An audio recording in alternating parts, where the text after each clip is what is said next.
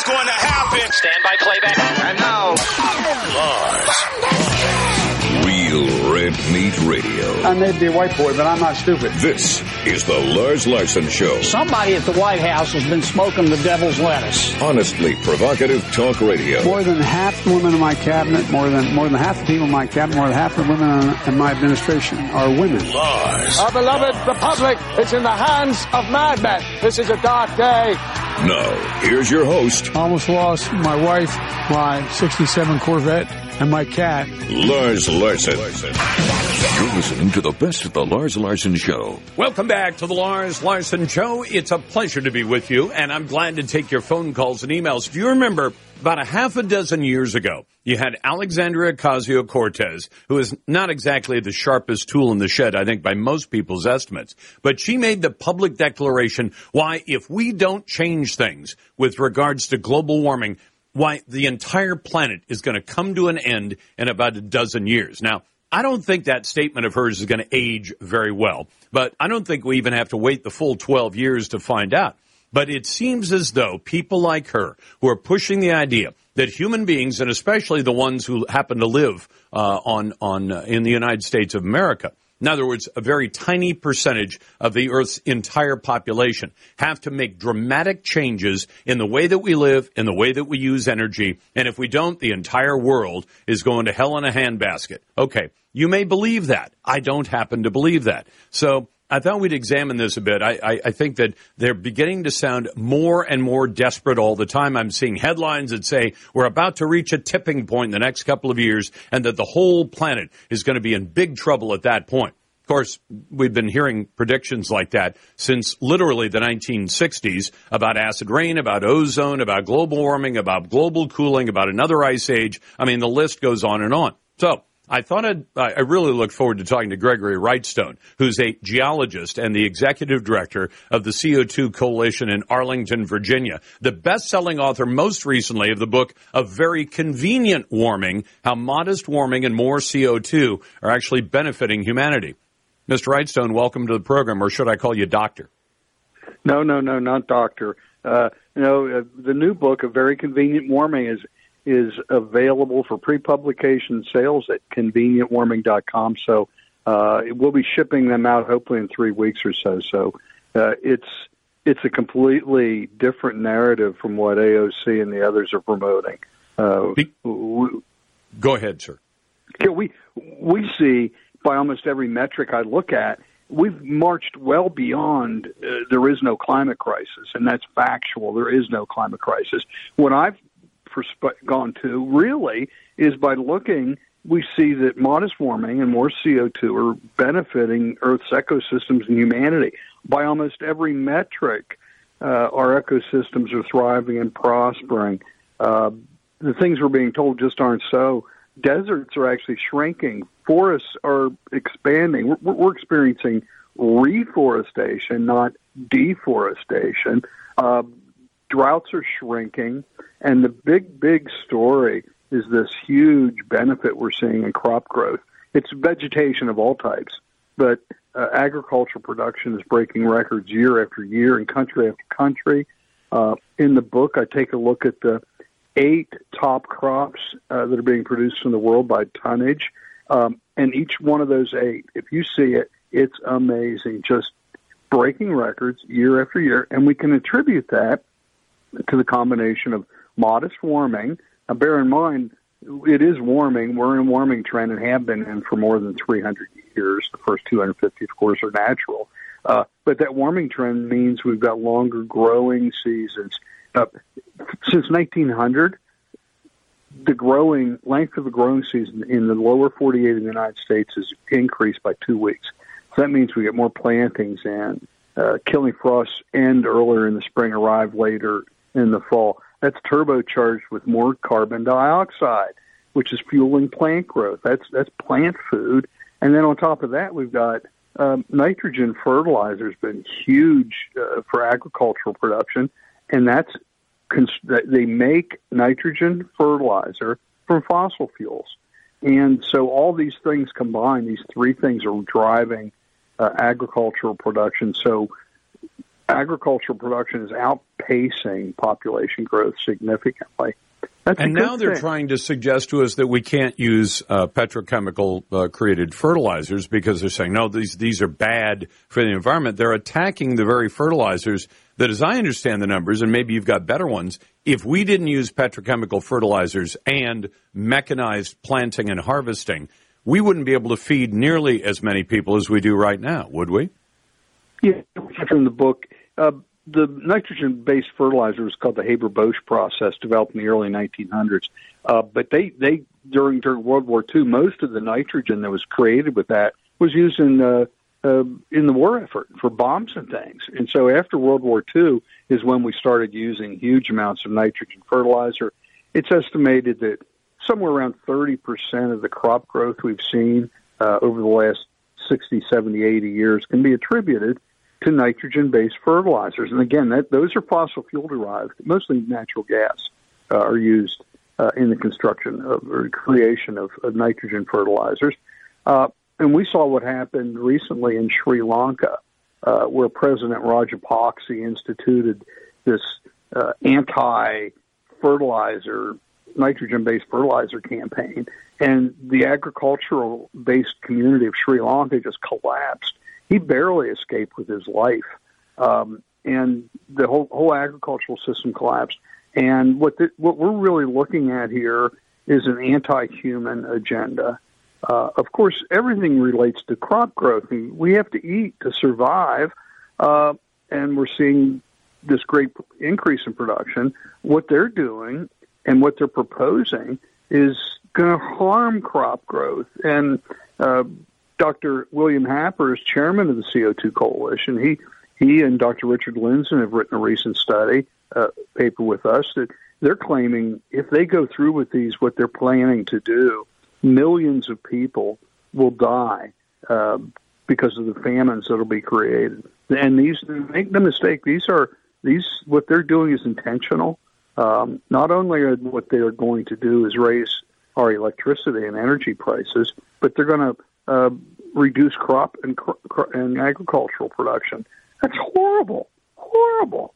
And it is. It, and, and, and the thing is, we may not see famines in America. I guess we could. But worldwide, America exports a tremendous amount of, of product, of, of agriculture, don't we? We do. And uh, the other thing we look at, too, uh, what I love to look at is the strong relationship between human history and climate history. In the past, when it got cold before, it's just opposite of what we're being told. We're being told, fear the heat. Uh, no, no. History tells us, welcome the warmth, fear the cold, because each of the past cold periods were horrific. And each each one of these cold periods were associated with crop failure, famine, pestilence, and mass depopulation. And when it does get colder, it's going to it's not going to be as bad as it was in the previous cold periods, the little ice age, the, the dark ages and things, because we're we're moving food around. We're not moving it around by ox cart, and we've got refrigeration. But still, we're going to see crop failure, even here in the United States. Absolutely. That's uh, Gregory Wrightstone. He's a geologist, executive director of the C O two Coalition in Arlington, Virginia. The book is called A Very Convenient Warming, How Modest Warming and More C O two Benefit Humanity. Back in a moment. You're listening to The Lars Larson Show. You're listening to the best of The Lars Larson Show.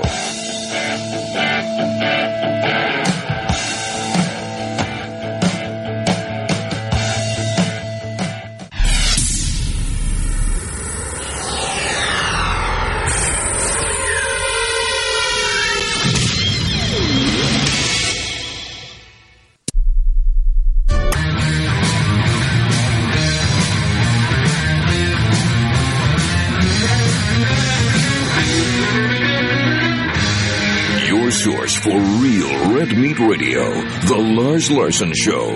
You're listening to the best of The Lars Larson Show. Welcome back to The Lars Larson Show. It's a pleasure to be with you on a Wednesday. Always glad to get to your phone calls and emails. I've got to disclose, I own guns. I believe in the Second Amendment. So, should the personal question of your personal history, when it comes to domestic violence? Should that dictate absolutely whether or not you're allowed to own guns or to be able to buy a gun? Well, the Supreme Court is going to soon decide that question. And uh, Jim Burling joins me now, Vice President of Legal Affairs for Pacific Legal Foundation. Jim, welcome back to the program. Good to be with you again, Lars.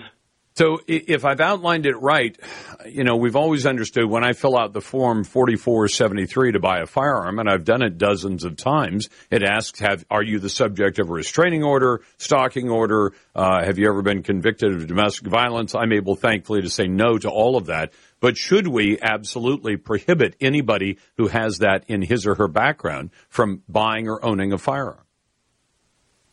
And, and that could be a tough case, and it's a tough case across the board, and particularly tough in this case that was argued yesterday because it dealt with an individual named Zaki Rahimi. And nobody disputes that he is not a Boy Scout. He is not a model citizen. He got into a dispute with a girlfriend. A witness who is witnessing the dispute uh, uh, was looking at them, and Rahimi fired a gun at him. Missed, but fired the gun. And so based on that, a court issued, a state court issued a domestic violence restraining order against Rahimi saying you shouldn't have any guns. Well, he pretty much ignored that. He fired a gun into the home of somebody who was buying drugs from him because apparently the drug deal didn't go over well. He had a road rage incident where he fired a gun at somebody. Didn't hit anybody this time, but he, he, he was firing a gun. Uh, he was in a Whataburger drive-through line, and the, they wouldn't have accepted a friend's credit card, so he fired his A R fifteen into the air there. Uh, clearly not the sort of person that we want to have a gun hanging around. And no so kidding. He was eventually convicted of a nineteen ninety-four federal law, which makes it a felony for anybody, and that's anybody subject to a domestic violence order, of possessing a gun. So the question is, should that be a constitutional, is that constitutional? And the reason why it, it, the Fifth Circuit in New Orleans said it was not constitutional, because when the Second Amendment was adopted back in seventeen ninety-one, there were no such things as domestic violence restraining orders. The only people who could be prohibited from having guns were those who were considered to be mentally defective or children. Uh, other than that, anybody could have a gun, and based on that, the Fifth Circuit said this was unconstitutional, and that was what the court was looking at yesterday. Well, was uh, does that include somebody convicted of a felony? Historically, at the time of the creation of the Second Amendment, was having a felony on your record sufficient to uh, prohibit you from owning a gun? Not necessarily, uh, because there are all kinds of felonies. Now, somebody who is declared to be particularly dangerous uh, might have a restriction on owning a gun if they were also mentally defective. But, of course, the domestic violence restraining order applies to all kinds of people who are not necessarily dangerous. There are hearings where you're supposed to see if you are likely to commit a crime, but there are many of states that just routinely issue these domestic violence restraining orders based on a he said, she said sort of argument. And uh, these are people then that can't own a gun to go hunting or have any other lawful activity with a gun. So the law doesn't distinguish people bet- like Mister Rahimi, who clearly is outside the norm, and an ordinary law-abiding citizen who gets into a domestic dispute with a former, with a spouse or a former spouse. So that's part of the question here. How broad is this law? And there should be the opportunity for some people to find that they are not subject to it. Now, and, and I think that, the court was pretty... But, but right now, even if a judge were so inclined, a judge couldn't say, look, I've looked at your record. I looked at what you, you know, were, what, what you were subject to then, but I've also looked at your life since then, and I've decided I'm going to restore your ability to own a gun. Uh, no judge can do that right now under the current set of rules, can they? Well, under the current set of rules, as long as that domestic violence restraining order is there or you've been subject to it, you can't own a gun. And so the initial decision of whether or not to impose this domestic violence restraining order is really, really important, and it's not taken all that seriously by courts. Look, they're in a hurry. They have lots of cases before them, and it's much easier just to issue this order uh, to avoid any possibility of anything happening because no judge wants blood on his or her hands by not issuing an order, so they err on the side of caution to issue this order, which can have a long-term consequences for a a person under federal law.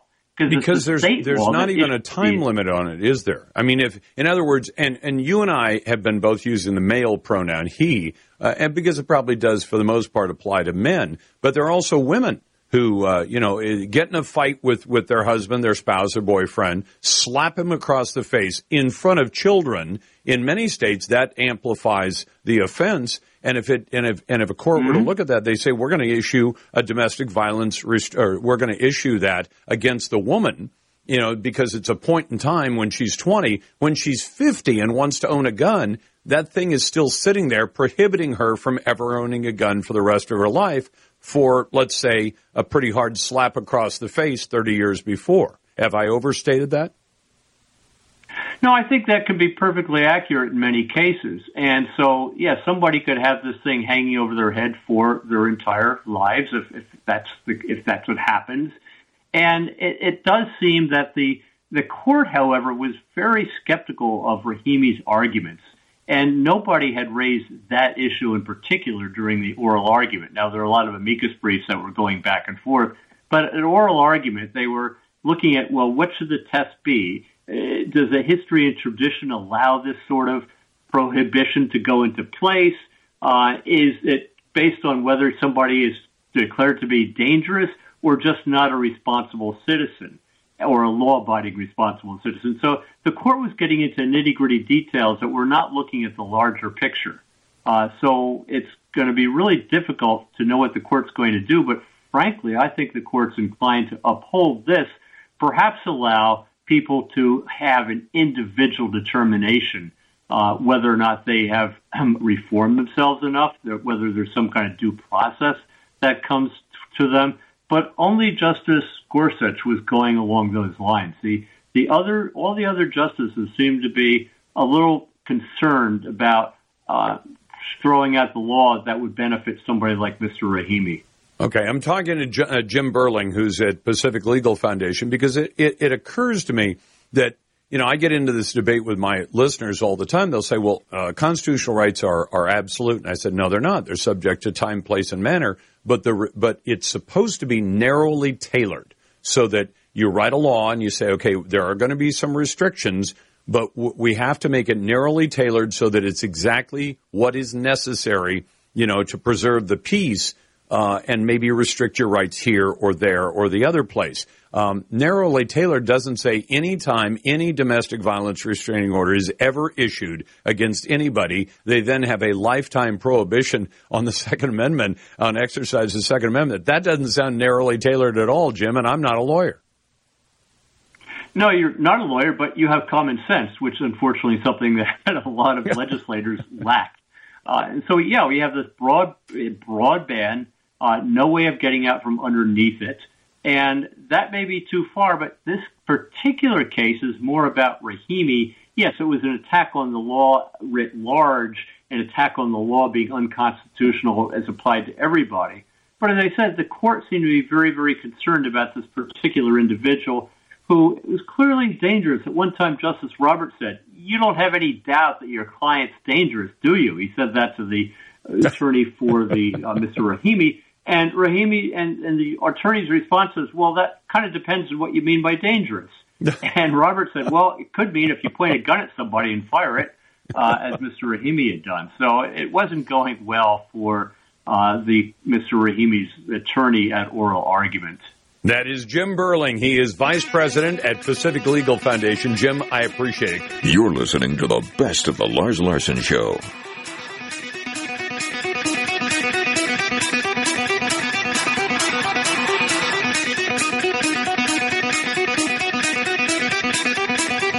The Lars Larson Show.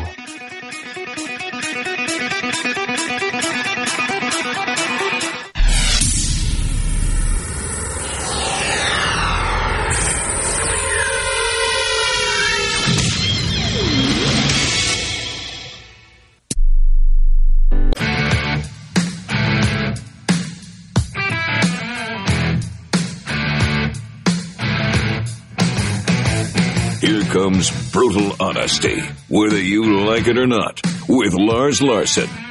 You're listening to the best of the Lars Larson Show. Welcome back to the Lars Larson Show. It's a pleasure to be with you on a Tuesday. Always glad to get your calls at eight six six, hey, Lars. That's eight six six, four three nine, five two seven seven. Emails go to talk at lars larson dot com. And our Twitter poll today, written fresh out of the news of the day. Representative Don Beyer, member of Congress in Virginia, a member of the tax writing House Ways and Means Committee, wants to impose a one thousand percent excise tax on semi-automatic rifles. So a seven hundred dollars A R fifteen would cost you seven thousand seven hundred dollars at the end of the taxes. Now, I don't think that's going to go anywhere, but it is one of the crazy questions. Should Congress put a one thousand percent tax on so-called assault rifles, meaning every semi-automatic rifle made in America or sold in America? I would say no to that, but you can vote any way you like at Lars Larson Show and at lars larson dot com. Brought to you by A M A C,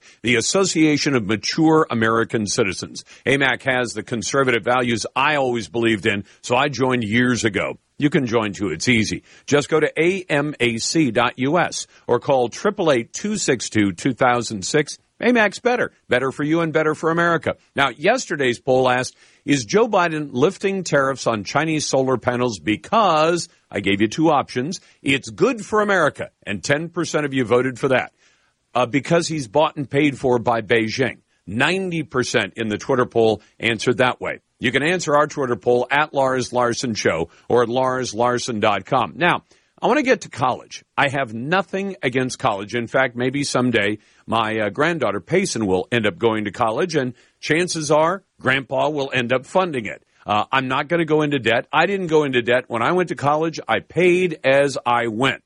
Now, you say, but college is a lot more expensive these days. It's expensive because it's being subsidized by the taxpayers now.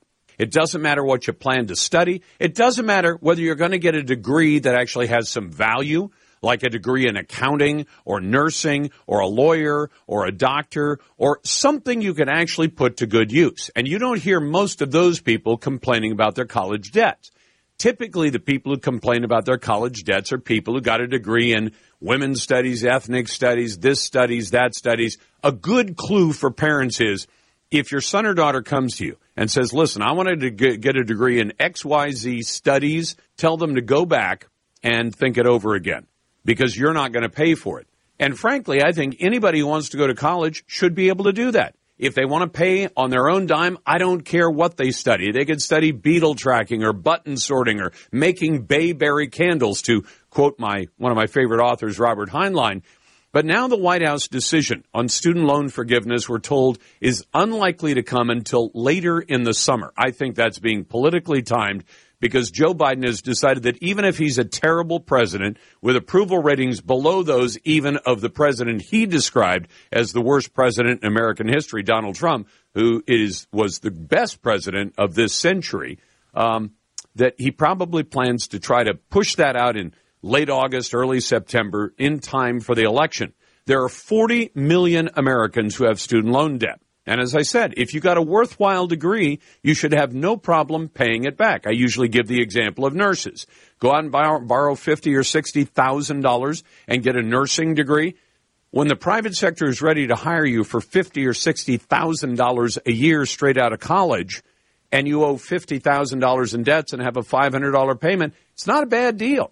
You know, when you make five thousand dollars a month as a nurse at the starting wages and you have to pay five hundred dollars to pay off your student loans, it's a very good investment. On the other hand, if you got one of those degrees that has you ask, asking, would you like uh, some whipped cream on your latte?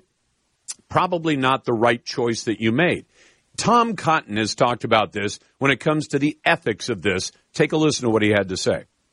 You wrote a letter to the White House about uh, their effort to potentially uh, reduce uh, student loan debt, federal student loan debt, uh, but you have a concern about ethics. Yeah, Brett, at a time when the president is talking about canceling ten thousand dollars of student loan debt for any American who has it, he has numerous White House aides who actually have student loan debt, who are working on this matter in violation of his own ethics guidance. That's inappropriate. Yeah, more than inappropriate. When you say you can't go to work at the White House if you would personally benefit, and then you've got aides working for you who say, gee, the boss may be about to erase a bunch of my debt. Except that people always talk about erasing debt. There's no such thing. You can forgive debt. That means if the person who loaned you the money, like grandma or grandpa or mom or dad, says, remember when I loaned you ten grand to go to school? Well, forget about the debt. You don't owe me anymore. If a person wants to do that, that's an act of charity. If you had a family friend who said, if you're going to college, I'm willing to pay part of the bill. If they did it as a gift to you, that's fine. When you take it out of the pockets of the roughly sixty-five percent of Americans who have never sat in a college classroom, and they got no benefit, they got no four years of tailgate parties and fraternity parties and hanging out on campus for four years, and you want them to pay your loan debt, that's just dead wrong. So Senator Tom Cotton talks about what should happen when it comes to repayment. Listen to this. What about all those kids who went to college and worked during college and didn't take out loans, or they paid their loans back, or the vast majority of Americans who don't have a college degree, who work as waiters and waitresses or truck drivers or have a small lawn care business? They didn't take out loans, and now we're going to ask them to repay the loans of people who did go to school and who agreed to repay them? That is deeply unfair. The president shouldn't do it. He certainly shouldn't have aides who are going to benefit from it working on the matter. Yeah, absolutely right. And Cotton is dead, dead straight on that. The fact is, is that if you want to go to college, figure out if it's worth it. And I've suggested this before. I'm going to keep on suggesting. I started suggesting it a little over twenty-five years ago. And here's my suggestion. In high school, at least by your sophomore year, maybe by your freshman year in high school, I think an easy exercise to do, and you could do it as a piece of homework for every high school kid, ask the kids at the beginning, let's say at the beginning of an hour. You could spend an hour on class on this and then send it home as homework. I would make up a form. It would say, my name is Lars Larson. When I grow up, I'd like to be a, and then fill in the blank. You want to be a nurse, an accountant, an engineer. Uh, you want to do uh, computer coding or whatever. Write that in. Then say, to be able to do that, I need a degree in fill in the blank. And for that, I propose that I'm going to go to, and then put down the names of three schools. Encourage the kids. If you really want to shoot for the moon and you want to go to an Ivy League school for whatever reason, there's a lot of indoctrination there, but go ahead, put that down. Put down Stanford, and then put down maybe your state college, and then maybe put down a community college. When I get my degree and I become a whatever it was you said you wanted to be, uh, the average starting wage in that profession is, and have them look it up. It's available on the internet. You can find out what the typical nurse makes, what the typical engineer makes, what the typical person with an, you know, women's studies degree makes. Write all that in, and then write in the cost of each of those colleges. Now, maybe one of them is uh, three hundred thousand dollars for four years. I think Stanford, Stanford can, I, I think Stanford runs several hundred thousand dollars to go to four years. Write in the total cost, and then say, and here's where you again fill in the blanks. Say, when I get that degree, uh, I'm going to pay off the money this way. I'm going to take this much from mom and dad, this much from grandma and grandpa, this much from working in the summer, and this much from student loans. And then figure out what the loan amount is going to be and compare the final salary, compare that final salary and how much you're going to make per month to the amount of money you're going to obligate yourself to. I once talked to a guy on this show who, uh, he said, I've got a huge amount of student debt. And this was like fifteen years ago. I said, how much? He said, one hundred fifty thousand dollars. I said, what'd you get a degree in? He says, I have a P H D in childhood education and percussion.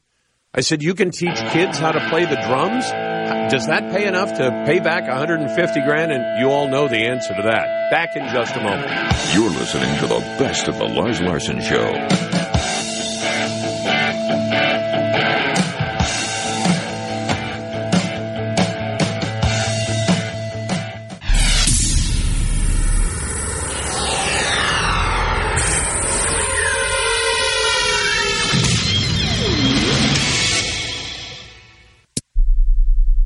It's a pleasure to be with you, and I'm always glad to get to your phone calls and your emails. You can email talk at lars larson dot com, and every once in a while I get emails from people who raise an important issue. Whether I agree with them or not, I'm glad to have them on the program. But I've done just that here. But first, if you want to join the best conversation in talk journalism before I get to this subject, it's eight six six, hey Lars. And if you happen to be a naysayer, you can certainly go right to the head of the line at eight six six, four three nine, five two seven seven. Send your emails to talk at lars larson dot com. And the other way you have to participate, our Twitter poll question every day, should Oregon and Washington lawmakers call emergency special sessions of the legislature to fix the drug overdose problem and the laws that contain it or don't contain it, as the case may be. Today's Twitter poll is brought to you by Ultimate Truck Services. If you rely on trucks for business, Ultimate keeps your biggest assets on the road and running right. Find them at ultimate truck service dot com. On Friday, First Amendment Friday, our question was this: should America's big cities have to drop their sanctuary status for illegal aliens to get bailout money from Congress? Interesting split decision. fifty-eight percent of you said yes. I took that side of it. But forty-two percent of you said no. In other words, we should give big cities like uh, New York or Seattle or Portland bailout money because of their illegal alien problems created by Joe Biden. They should get the money, and they should still be able to have laws in place that protect the status of uh, of illegal aliens. Doesn't make any sense to me, but there it is, an interesting decision. So I get this note. Lars, have you heard about the controversy brewing in North Clark County over the Chalachi Railroad? Well, Eric Hughes knows all about it, and he joins me now. He emailed me. Hey, Eric, welcome to the program. Hi, Lars. Great to be with you. So I, I'm glad to have you on. So you're concerned because you said there's a plan to mine aggregate. Aggregate is what they use to make concrete, which is the basis for every bit of building that anybody does anywhere in the Northwest, whether it's a, a house or a commercial operation. You've got to have aggregate, and they're having to haul it in from farther away. What are they planning to do on the uh, Chalachi Bluff? Well, there, there's a plan to uh, create an open pit mine there to mine the Chalachi Bluff. Anybody who's seen it knows that that, uh, that hill's basically all rock. And uh, there's concerns raised about the legality of the zoning process that was done by Clark County. They created a, a special overlay, surface mining overlay, and uh, basically rubber stamped the required Environmental Protection Act from the state uh, as far as what they're supposed to do on that. So when they rubber stamped it, went through, they were challenged, and uh, the state came back and told them, no, you can't just uh, make a change on a map. You have to do the environmental analysis before that's being done. That was brought to the county's attention. They were told even by the, the county lawyer, is my understanding, that the, the change was most likely illegal and that they potentially risked uh, state funding if they remained in noncompliance with uh, SEPA, the State Environmental Protection Act. And the county voted uh, to just ignore those recommendations and keep that in there uh, with the anticipation that uh, Granite Construction was going to be starting a mine in that in that area. And you don't want them to do it. Is your objection the environmental end of it, or is your objection because you, you don't want them hauling aggregate out of this big pit somewhere near your home or business? That's my major objection, and and uh, my my concern in this respect is the the legality of the, I know I'm all for environmental protection when it's when it's reasonable, and um, my main thing is is the legality of the county making these zoning changes without the proper authority. I don't like the mine. I'm gonna be honest with you. I don't like the idea of having a mine as close as I'm going to be to that. I think there's other environmental and potentially harmful things that may be going on, but if that happens, it happens. I'm all for doing things legally, but that's my concern with the, the mine itself. I guess my concern is I've seen so many projects that get stopped when the state of Washington, state of Oregon says, we don't like this, and so we're going to stop it any way we possibly can. And then they create mm-hmm. structures where it makes it almost impossible to do these things, which people think have no consequence. I'd point out that, like Los Angeles County, which is in much worse shape than, than the, anybody anywhere in the Northwest, they literally hi, haul aggregate in from hundreds of miles away. Some of it's literally barged in from Alaska. And you say, well, okay, too bad. Well, too bad until you're the person building the house or trying to build a building, or, or you want to get a job at the company that needs to build a building to have the job. And you say, I'm sorry, we can't build that big building because the economics of hauling in aggregate from a long, long ways away just don't pencil out. So guess what? We'll go somewhere else. I'm, I'm concerned that there are those collateral damage items that come when you when you write up rules that are so tight that you just essentially can't do it anymore. I, I, I would generally agree with you, of course. I, I, I think those are excellent points. My concern specifically with this area is with the destruction of the, the watershed that's going to happen there at Shalachi Creek with doing this, and then the disturbance of some other potentially contaminated soils from the previous uh, lumber yard that was right next to the area. And so I think I think I would I would definitely agree with you on the price of aggregate. I'd I'd love to personally get aggregate a lot cheaper than I have to buy it right now. Um, I just think this area might not be the best choice, and I don't like the fact that the county appears to be circumventing these these, these environmental uh, protections.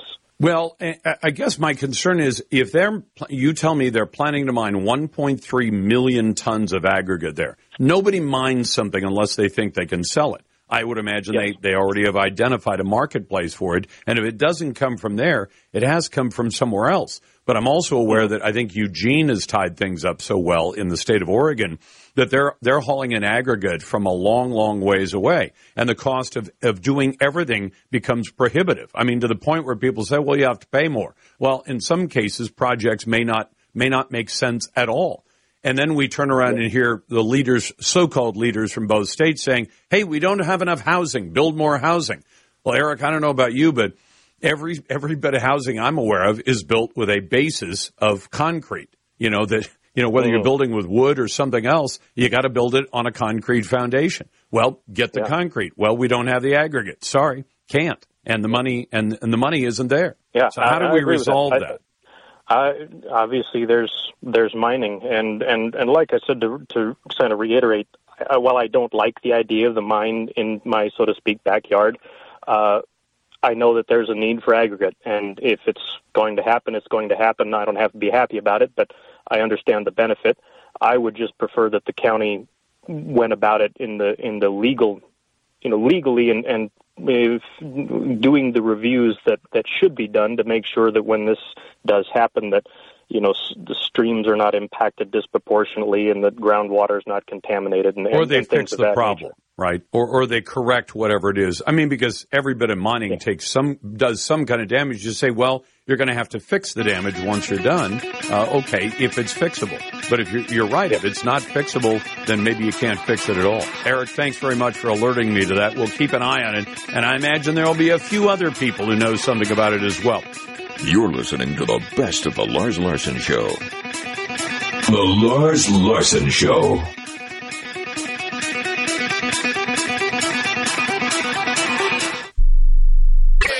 Okay, it's a nice ride. It's going to happen. Stand by playback. And now, Lars.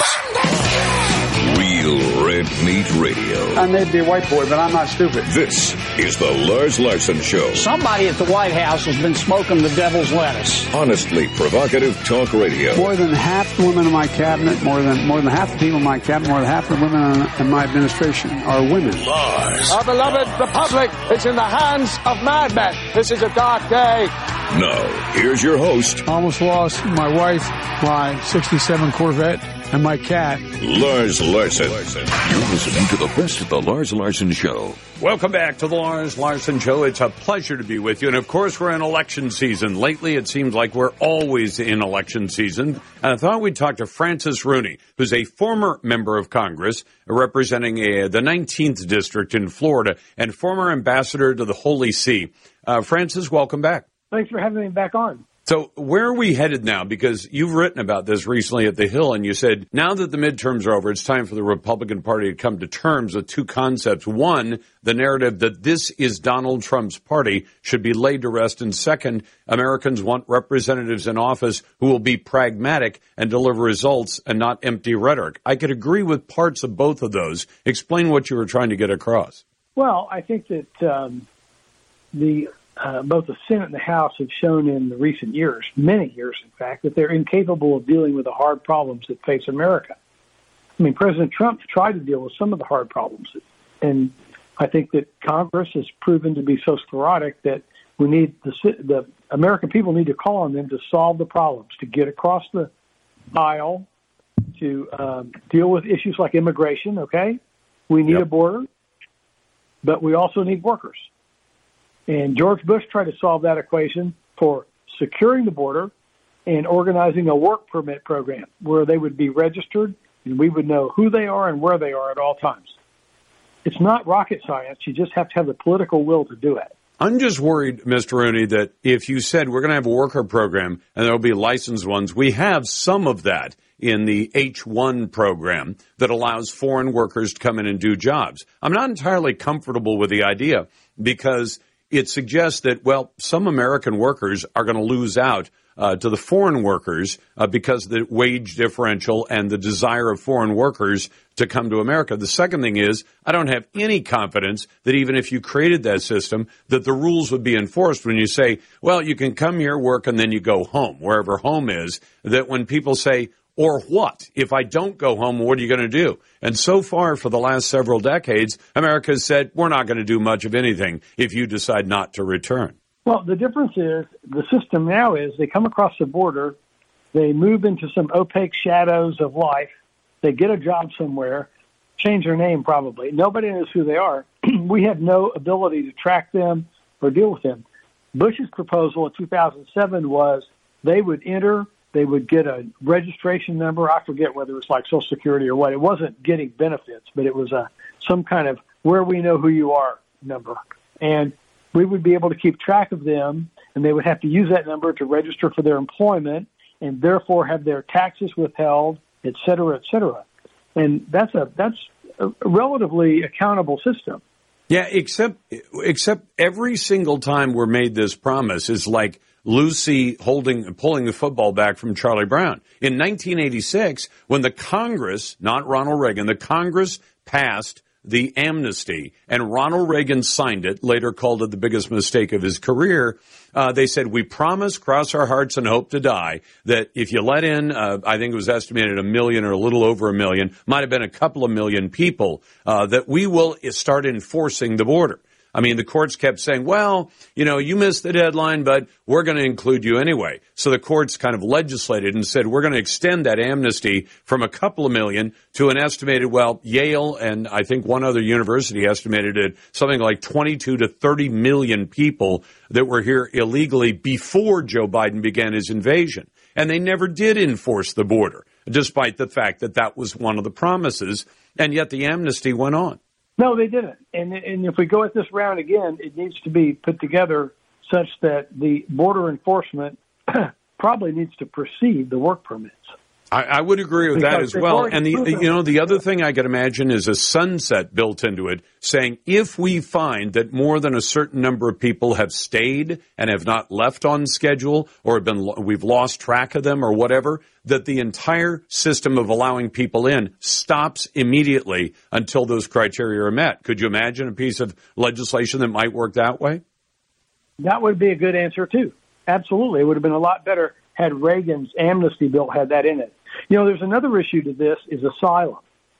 And I introduced a bill with Jacob Javits when I was in the House to prohibit anybody from claiming asylum that was already in the United States. Great. You think about it. It's, it's kind of an oxymoron that you claim asylum when you're already here. You need to claim asylum before you get here. And Trump did that with Title forty-two. And unfortunately, Biden just terminated Title forty-two, which I think is a terrible mistake. Well, and by the way, one of the other pieces of international law, and you correct me if I'm wrong, Congressman, but international law says if I'm fleeing from persecution, a war, persecution for my race, religion, national origin, sexual preference, whatever, the minute I get to a country where I'm not being persecuted that will let me stay, I'm required to stay there. You don't get to say, well, yeah, thanks for letting me in, but I'd like to go to Germany or I'd like to go to Sweden. You stop right there. And yet most of that nine million that Joe Biden is allowed to to invade our country have not been coming from countries next door. They're coming from countries two or three countries away, or in the case of the Chinese communist work, you know, the, the fighting age males who are coming in, they're coming from the other side of the planet. And then saying, but I'm here on asylum because that's the be-all and get-all, get-out-of-jail card. You know, you're right about that. And they're coming through Mexico. And that's part of what the Title forty-two deal was so good about, is you can't claim asylum if you're in the United States. You got to claim it in the country that you came into. The other thing about asylum is the federal courts, like a lot of bad things, have expanded what is considered asylum. If you look at the asylum law, it's very narrow. Political or religious persecution. Not, do you have gangs in your country, or do they beat their wives, or do you have a bad education system? None of that kind of stuff. It's no, because that describes an awful lot of planet Earth, doesn't it? Yeah. And it's a very narrow thing, but it's been widened and expanded, and now we're in this huge mess.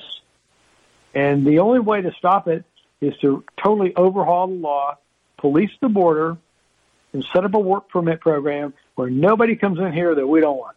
Well, let me ask you one more thing about this. Is not Donald Trump's party. I'm a Trump partisan. I support the president for the nomination and for the election next year. He's, according to the polls, he's got fifty-seven percent of Republicans who say, I want him for the nominee. You got fifty-two. He would win the election if it were held today, fifty-two to forty-two over feeble old Joe. How is that not Donald Trump's party? It is. I just did a C N N interview this afternoon, and we were talking about that. And I said, look, he has over thirty percent lead in all of the initial primaries right down to Super Tuesday. This thing is game, set, match, unless something radically uh, un, uh, unravels in the meantime. I'd agree with you. And I'm still going to be interested in seeing what the uh, debaters do tonight when you got the seven also-rans and then a couple more who didn't make the cut for tonight's debate. Mister Rooney, it's always a pleasure to have you on. Football, they're playing in the Canadian Football League. That's a good way. That's a great metaphor for it. And since he was ambassador to the Holy See, he knows about metaphors and, and parables. Uh, Francis Rooney, former member of Congress from the nineteenth Congressional District of Florida. You're listening to The Lars Larson Show. You're listening to the best of The Lars Larson Show.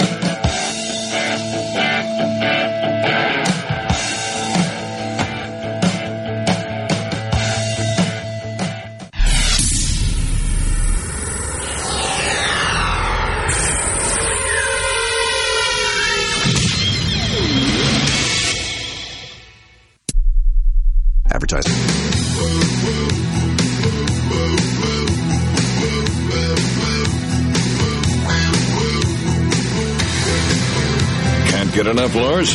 Follow him on Twitter at Lars Larson Show. You're listening to the best of the Lars Larson Show. Welcome back to the program. Glad to have you on board. And the other day we ran a soundbite for you in which uh, Elon Musk was on with Joe Rogan, who does a great show.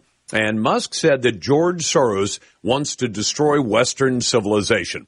And actually, I agree with that wholeheartedly. I've despised Soros for a good long time, not just because of what he does on a national level, but what he does in, on a local level, electing or getting the money in place to elect uh, very liberal district attorneys who run for prosecutor and then decline to prosecute a whole bunch of criminal activities. I thought we'd talk about that with Sh- Scott Shepard, who's a fellow at the National Center for Public Policy Research and director for the Free Enterprise Project. Scott, welcome back. Well, thanks so much. Uh, great to be with you again. I want to know from you, because I uh, Soros seems like a mystery to me, in that I wonder why somebody who is so fabulously wealthy uh, would want to uh, basically set fire to the place where he lives and now calls himself a citizen. It it does. I, I I never understood people who set fire the house to, to the uh, set fire to the house that they live in.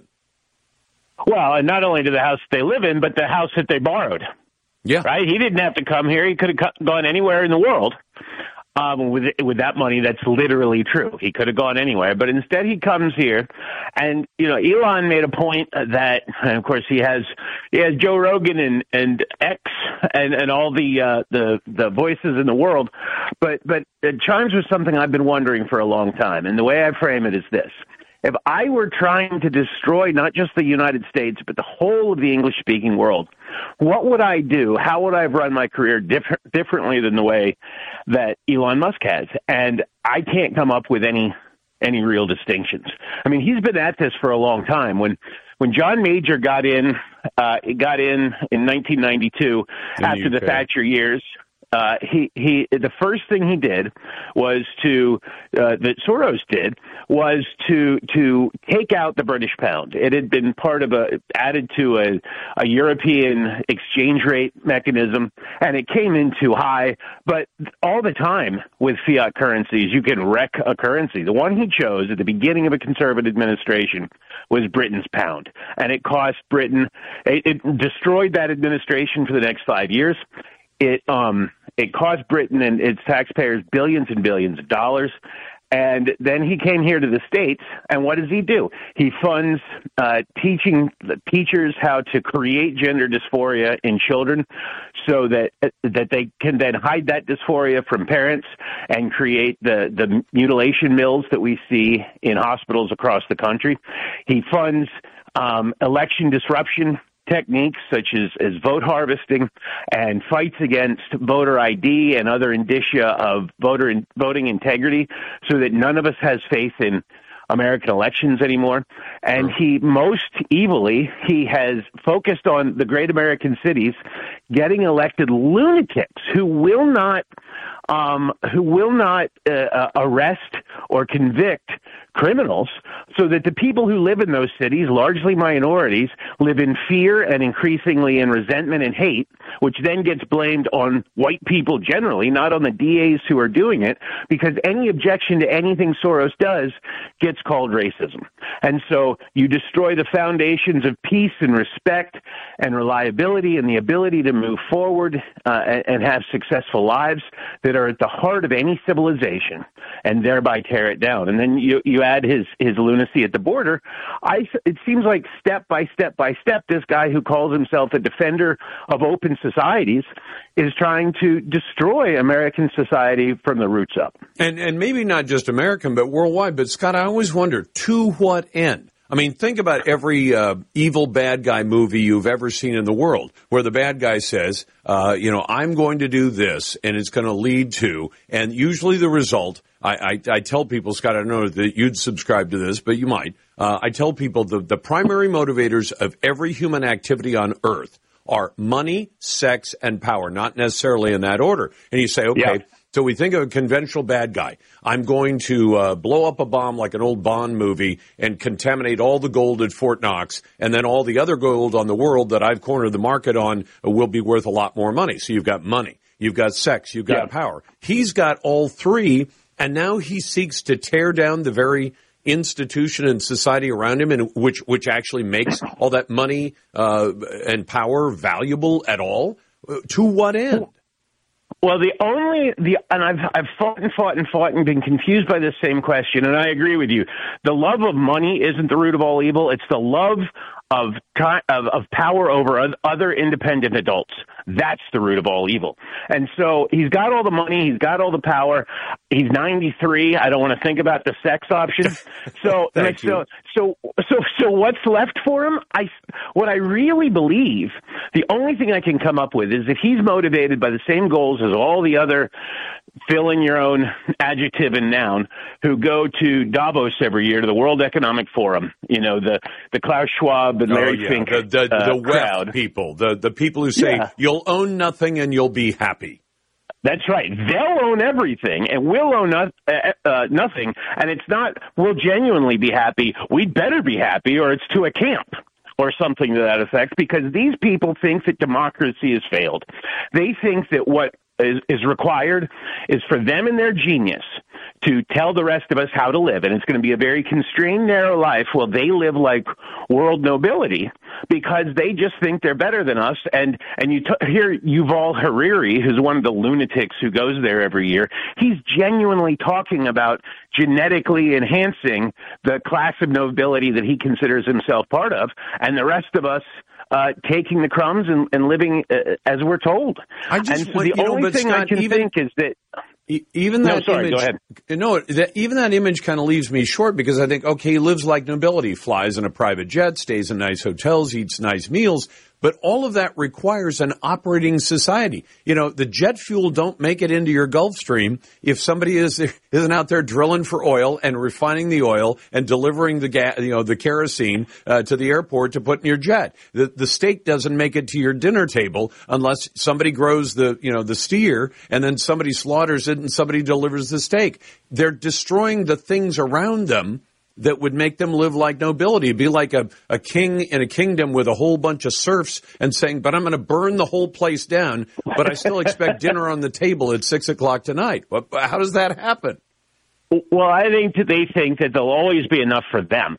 They want us to live constrained lives. They still want to live the high life, um, but they don't want the rest of us having access to all their their playgrounds and their opportunities. So, so they think there'll always be enough for, for them. And and for why um, Soros isn't just content with what he's got, and, and really wants to crush the rest of us. That in in greatest charity, my thought is that what happened to him. I mean, he he, he was born Jewish uh, in in areas that the Germans controlled.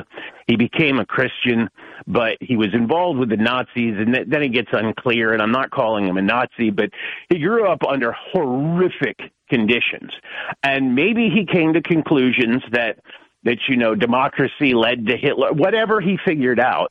He's got some insane notion that, that the way that anybody can be fr- free, that, that even the, the gentility that, uh, that he thinks himself a part of um, uh, uh, can, can survive is to be run uh, in, in these ways, and that open society re- requires uh, strictly constrained uh, human behavior for ninety-nine percent of us. And that's unconstrained the, that's the behavior for the elites. Yeah, yeah, that's the most wow. charitable uh, explanation I can come up with.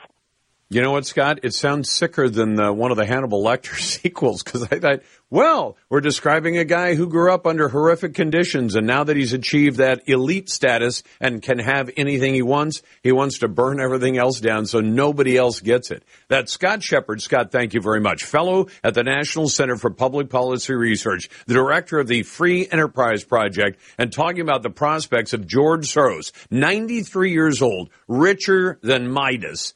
And now he's decided that he's going to lay waste to the society that we live in.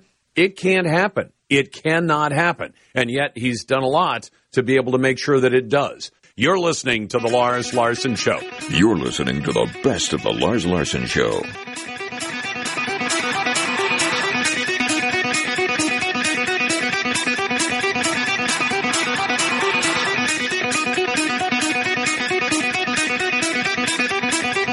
The Lars Larson Show.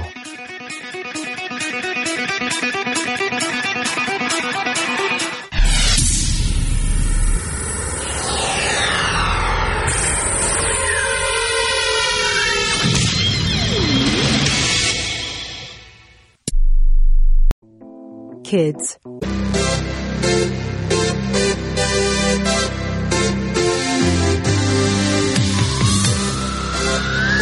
Is your radio too far away? Just tell Alexa, play the Lars Larson Show.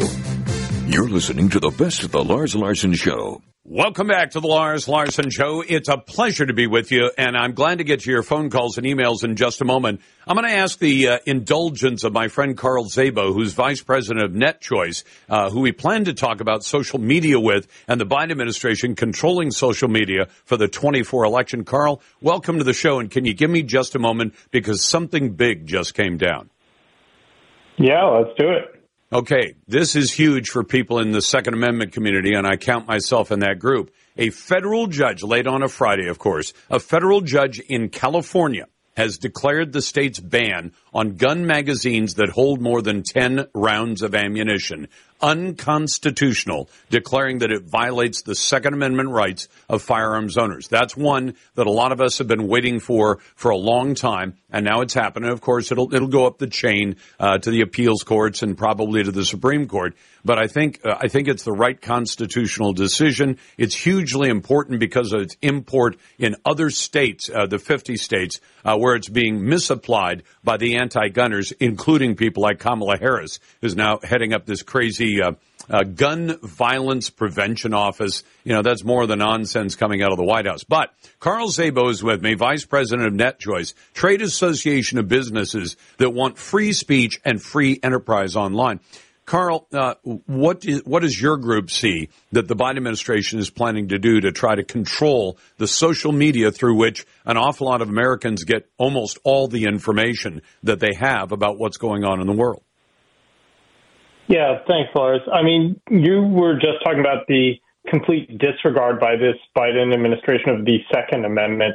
What I'm talking about is also the Biden administration's complete disregard of the First Amendment, and that protects our right to say what we want and to hear what we want without the government getting in the way. Now, the Biden administration has a long and fraught history with its attempts to control speech online. Uh, it was about a year ago. I know we have short memories these, these days, but a year ago we had the Biden Disinformation Governance Board. It was going to be run by uh, Mary Poppins, as you all may recall, uh, recall. And by the way, don't worry. Uh, she ended up finding a job in the White House nonetheless, despite uh, the closing down of the Disinformation Governance Board. So what we've actually been finding over the past couple of years is the Biden administration has been pressuring and coercing social media platforms to remove content that Biden doesn't like. And it finally came to light uh, as the attorneys generals of Louisiana and Missouri sued the Biden administration for violation of the First Amendment in a case called Missouri v. Biden. It's now before the U S Supreme Court. Well, I think the Biden administration finally is starting to get the message that they can't just go out there and pressure social media platforms to remove speech. But what they're trying to do now is, instead of doing it through the White House, they're now trying to do it through the Biden twenty twenty-four political campaign.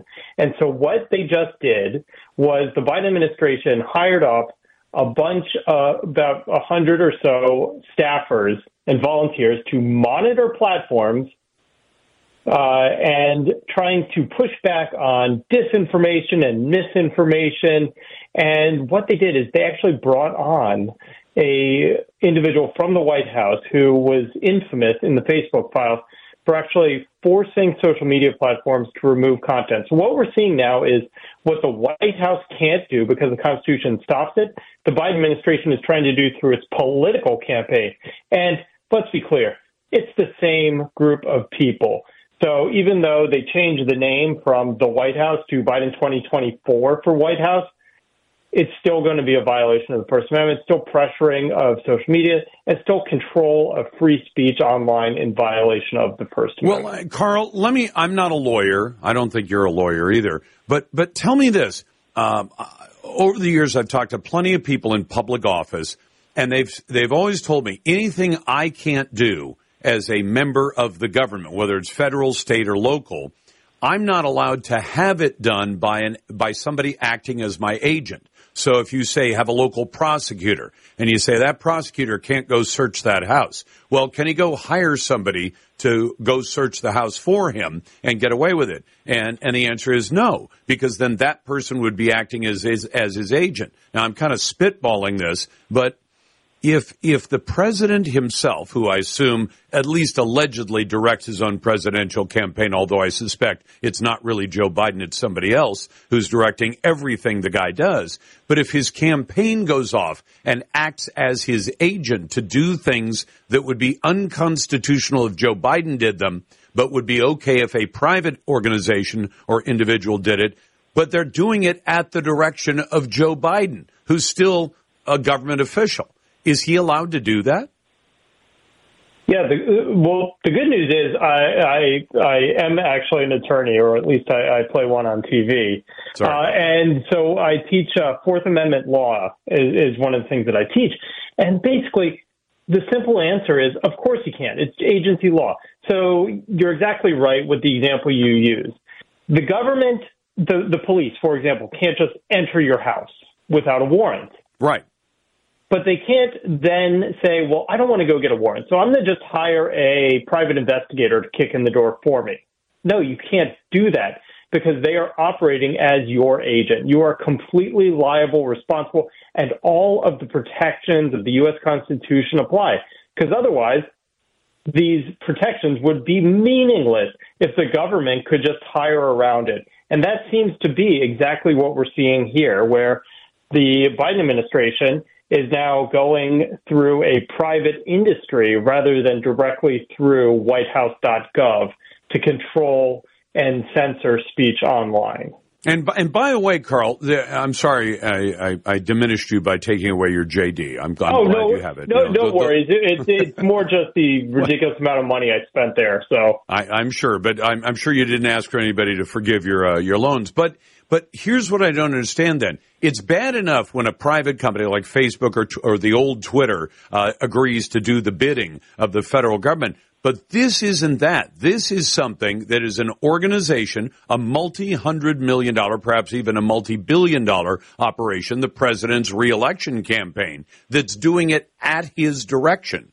And and so is that even, uh, you know, say fundamentally different than, say, Twitter agreeing to censor on behalf of the federal government? This is the president's own organization, bought and paid for, and one not under the control of Congress, not under the control of the, the courts. Well, for the most part, for the courts, he can just tell my his organization, I want you to do this. Limit the free speech of Americans, and they can do it at his direction, and, and he gets away with skirting around the First Amendment to the Constitution? It's, it's actually quite terrifying. So the, when when... President Biden is running in his personal capacity for reelection, there is supposed to be this clear line in the in the sand, right? This, this uh, what used to be called a Chinese wall between government life and his campaign life. But there's a reason why he can, President Biden can go and host a dinner where he's charging ten thousand dollars, fifty thousand dollars a plate on Broadway, and people right. will pay it. It's because, not because they are excited about the campaign, not because they want to donate to the campaign, but because they know that gives them an avenue to the White House to curry favor. And so the same thing is true when the Biden campaign goes out there and suggests, and I use heavy quotation marks, suggests the removal of disinformation that they see, a k a truth that Biden doesn't like. Absolutely right. That's Carl Szabo, Vice President of NetChoice, Trade Association of Businesses, trying to keep free speech going. Carl, thanks very much. Back in a moment, you got the Lars Larson Show and the Radio Northwest Network. You're listening to the best of the Lars Larson Show.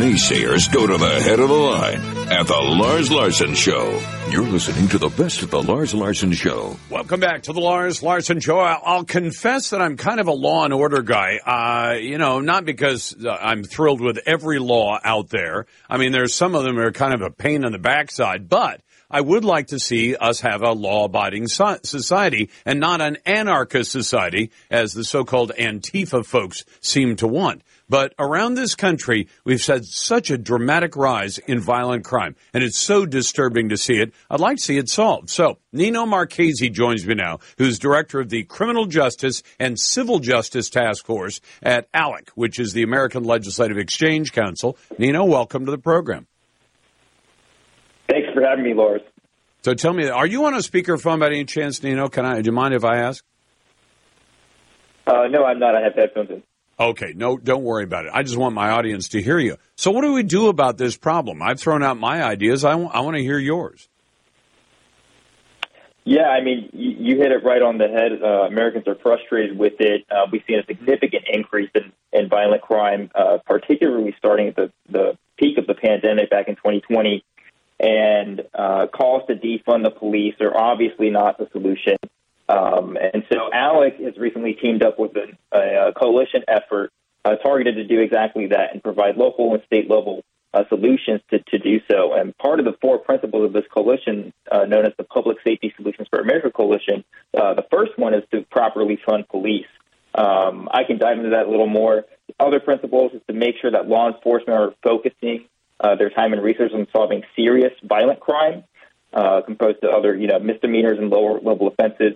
Uh, we also want law enforcement to focus on evidence-based practices that are proven to reduce violent crime um, and to enact further smarter on crime policies. So uh, a lot to throw at you there.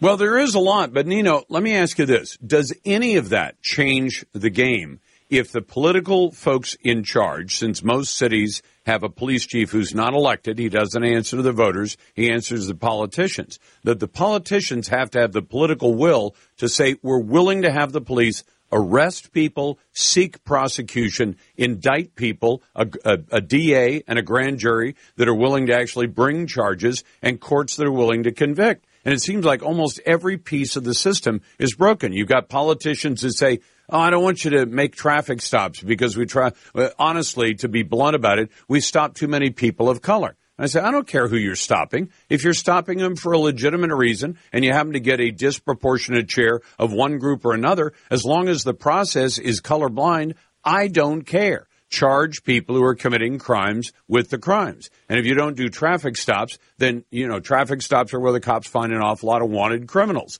wanted for much more serious things than speeding or making a wrong left turn or something like that. But if you don't have politicians that are willing to do that, does any of what you've suggested make a difference?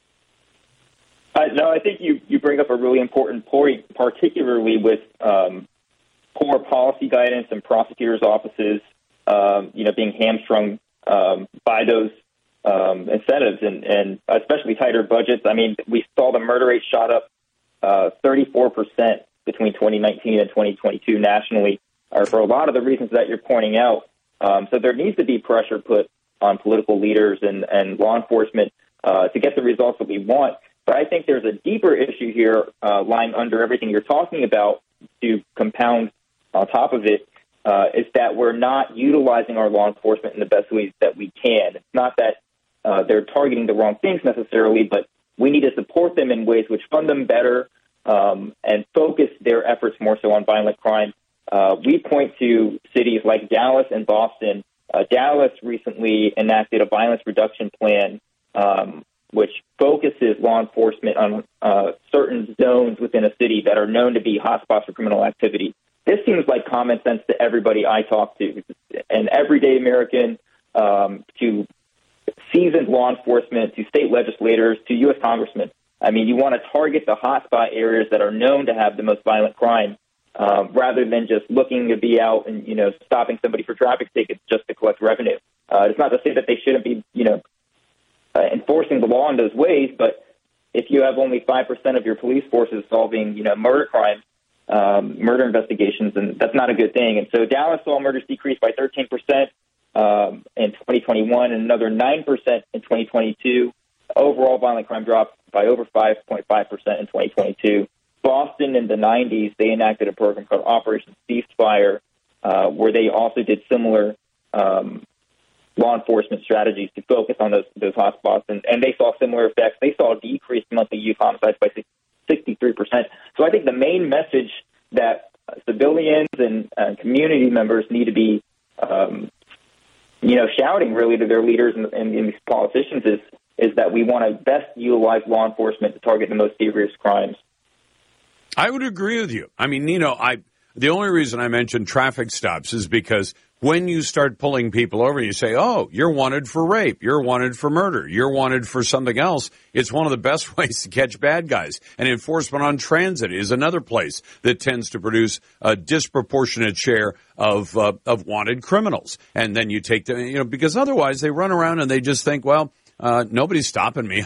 Here I am wanted on four or five warrants, and, and nobody bothers to do anything. I'm talking to Nino Marchese, who's director of the Criminal Justice and Civil Justice Task Force at A L E C, the American Legislative Exchange Council. But you also hit on something I think is really important, and that is focus on the parts of town where you have the biggest kind of problem. Maybe it's burglary over here. Maybe it's rape over there. Maybe it's we have a lot of murders over here. The problem is, Nino, without even looking at a particular city, Would you guess that those areas are disproportionately low income and disproportionately people of color?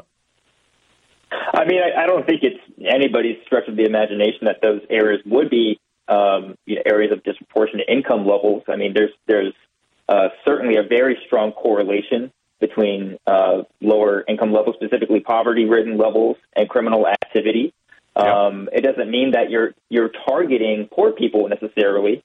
You're targeting the areas with the most violent crime, and these are data-backed, uh, evidence-backed approaches um, that have had resounding success in, in various municipalities all across the country. Uh, I listed Boston uh, previously. Dallas is currently doing this now.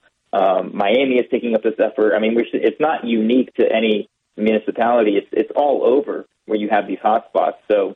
Um, As, as far as, you know, disproportionately affecting people, I don't think so. And I think there's nobody who could uh, justifiably criticize that policing practice. We want the people, the dangerous criminals who are committing, you know, violent crime um, found and, and tried accordingly with due process, but ultimately brought to justice. Yep. And by the way, Nino, I know from talking to the cops and criminologists, they'll tell you criminals tend to prey on the very neighborhoods that they live in. So if it's a low-income neighborhood, the people who get hurt the worst are those who can least afford to deal with the consequence. That's Nino Marchese from the American Legislative Exchange Council, and this is The Lars Larson Show. You're listening to the best of The Lars Larson Show.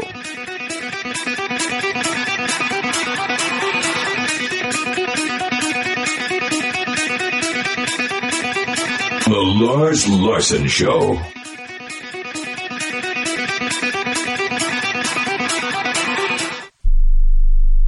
The health, we're all on our... Okay, it's a nice ride. It's going to happen. Stand by playback. I know. Lars. Real Red Meat Radio. I may be a white boy, but I'm not stupid. This is the Lars Larson Show. Somebody at the White House has been smoking the devil's lettuce. Honestly provocative talk radio. More than half the women in my cabinet, more than more than half the people in my cabinet, more than half the women in, in my administration are women. Lars. Our beloved republic is in the hands of madmen. This is a dark day. Now, here's your host. Almost lost my wife, my sixty-seven Corvette, and my cat. Lars Larson.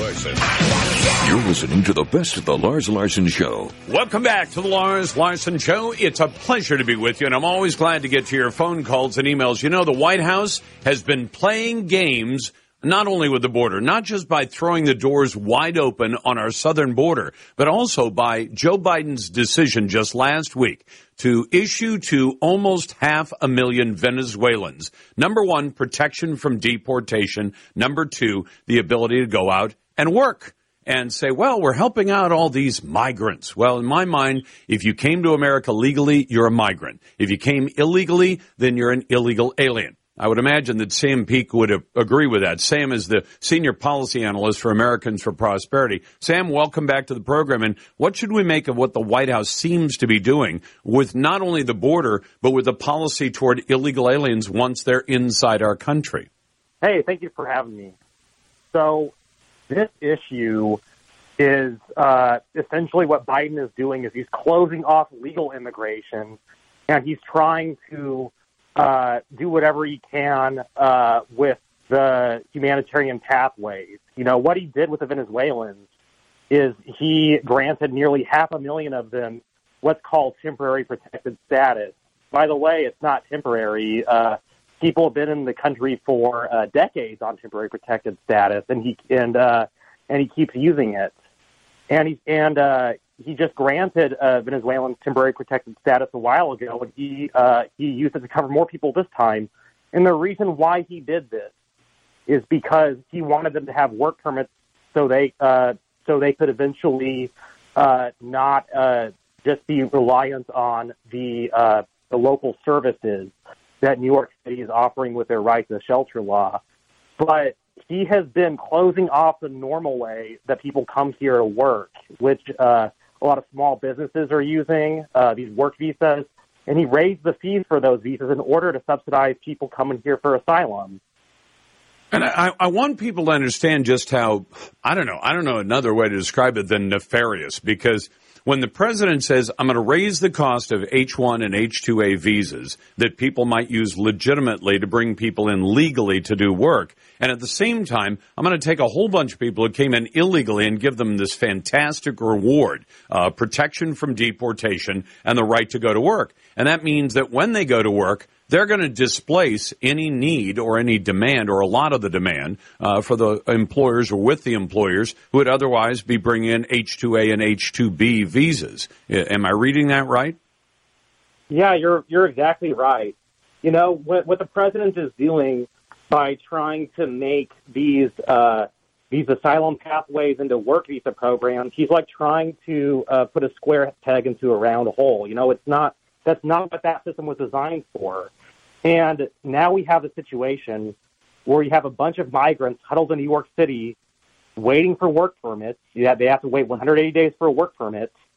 Uh, meanwhile, you have a lot of communities uh, in upstate New York, a lot of uh, small businesses that aren't able to hire the workers they need. The irony to all of this, too, is that Mayor Eric Adams tried to ship the migrants to all these upstate communities, but they couldn't afford the cost. But at the same time, they've got a labor shortage because Biden has made it harder for them to sponsor work visas. I mean, because, Sam, the way I read it, uh, and maybe I'm being too simplistic about it, but if I thought, well, I want to really mess up an economy, I'm going to flood that economy and I'm going to use goods instead of labor, although in the economy, goods and labor somewhat interchangeable. So if you say, well, I'm going to I'm going to just destroy this system. If I flood the economy with cheap, illegal goods, then the legitimate goods won't sell, and the people who sell them will go out of business. If I flood the economy with cheap, illegal labor, even if it's illegal, and you've got all these employers who say, I got to have people here. I've got to have people to cook, to clean, to wait tables. I've got to have people to work in my hotel or my automobile repair shop or whatever business you happen to be in. And I've got this gigantic flood of people that the president has let come in and stay. And even if they're not legal, I'm going to go ahead and hire them. I'll hire them under the table. And I'll work it that way because they've given me no other choice. It's that or see my business go out of business. Is that about the picture? That That's right. In the same way that uh, that bans on guns only reward criminals who are willing to break the law, bans on legal immigration only reward employers who are hiring illegally. And so the ones who are willing to pay a fair wage and follow the law, go through all the paperwork, they're the ones getting penalized in the end.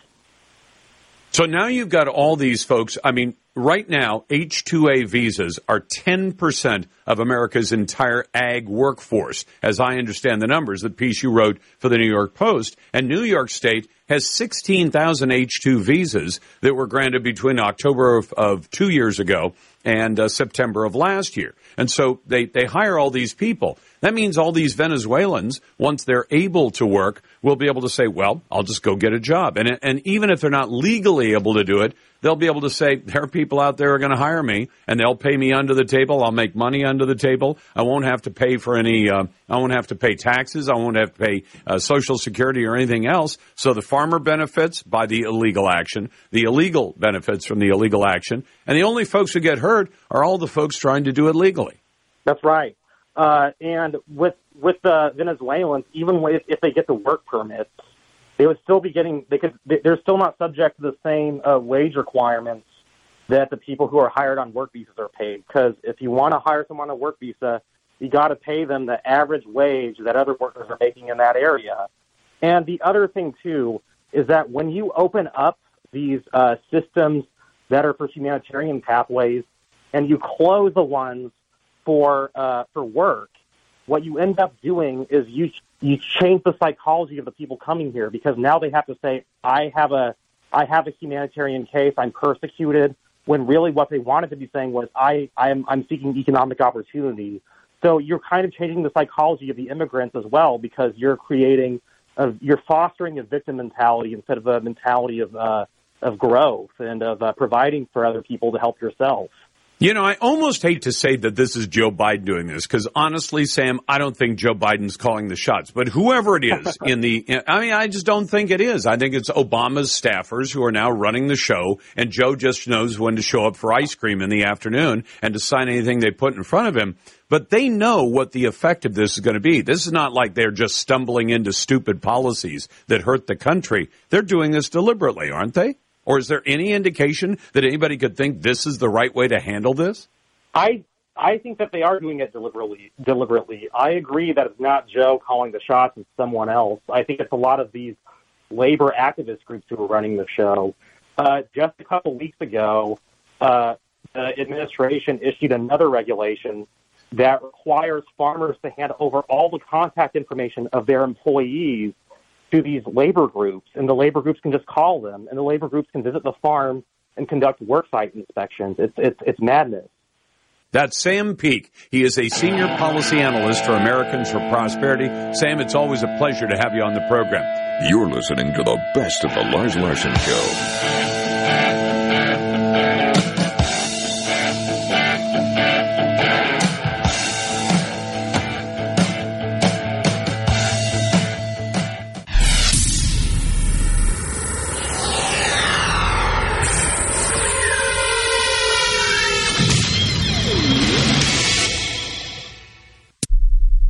You're co-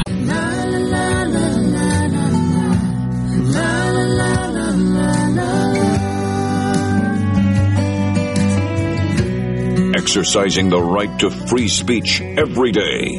This is the Lars Larson Show. You're listening to the best of the Lars Larson Show. Welcome back to the Lars Larson Show. I'm glad to be with you and glad to give a shout out to our friends in San Antonio, Texas, who listen to Great Talk Radio on K T S A. That's A M five fifty. They catch Trey Ware, my friend, in the morning there in San Antonio. And, of course, you can hear my show there as well. Uh, yesterday's poll went this way. Will Joe Biden's sanctions stop Vladimir Putin's invasion of Ukraine? I said no, so did ninety-seven percent of you. Very small number of naysayers, three percent, said they think that the sanctions will actually change things. And by the way, there's a new poll out from National Public Radio, which is the taxpayer-funded left-wing uh, mouthpiece for the Democrat Party. A record fifty-six percent of Americans disapprove of Joe Biden's job performance. A majority of fifty-eight percent say they are worse off under Biden than a year ago, and only thirty-nine percent approve of his job performance. And on that note, you wonder how the fall elections are going to go. eight six six, hey Lars. That's eight six six, four three nine, five two seven seven. Let's go first to Colton. Hey, Lars. How you doing? Very well. I was uh, I was calling in to talk about uh, religious freedom and the L G B T Q. I had emailed you quite a while ago about it, and I haven't had a chance to call in yet. Well, I, I have I can't I get about a thousand to eleven hundred emails a day, so I'm sorry I haven't committed that one to memory. Make the argument for my audience. What's your argument?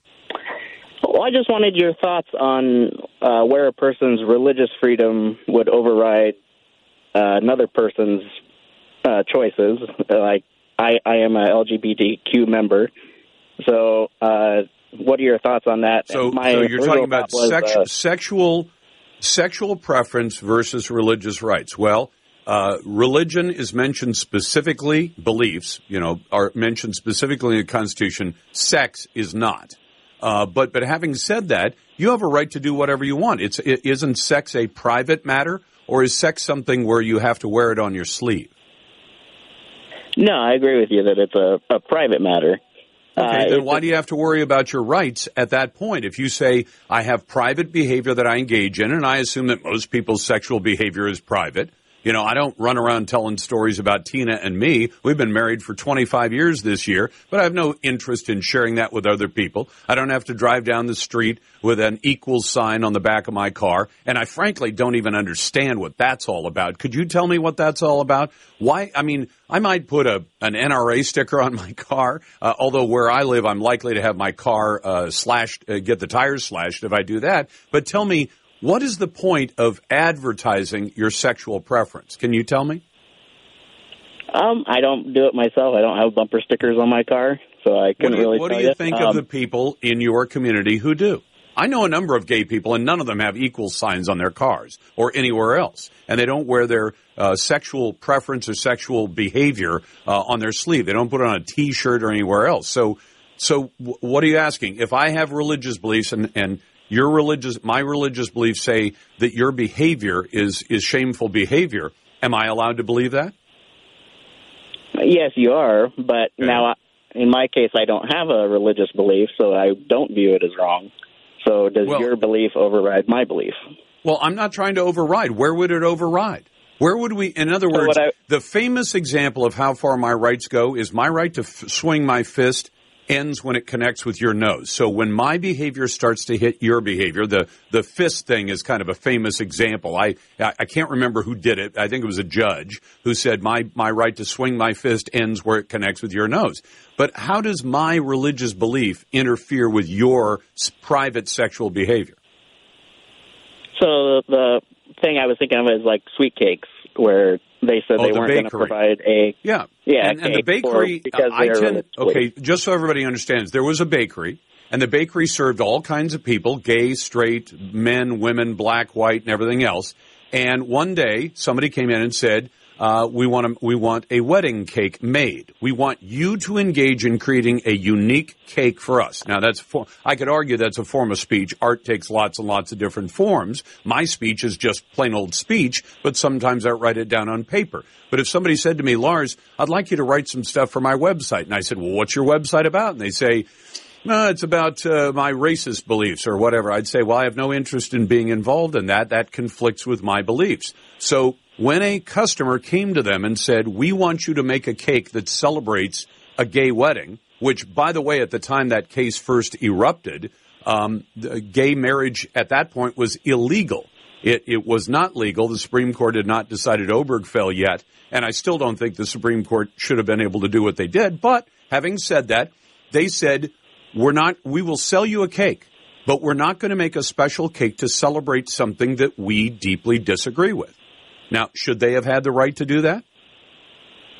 And if so, who were they discriminating They're, against? Were they discriminating against a gay person, or are they saying we don't want to take part in a particular event that we don't believe in? Well, I guess in that case, since they're providing a service to the public, um, like I was raised in a religion. And as that religion... Well, let me give you a service to the public, Colton. Let me give you a... You open a hotel.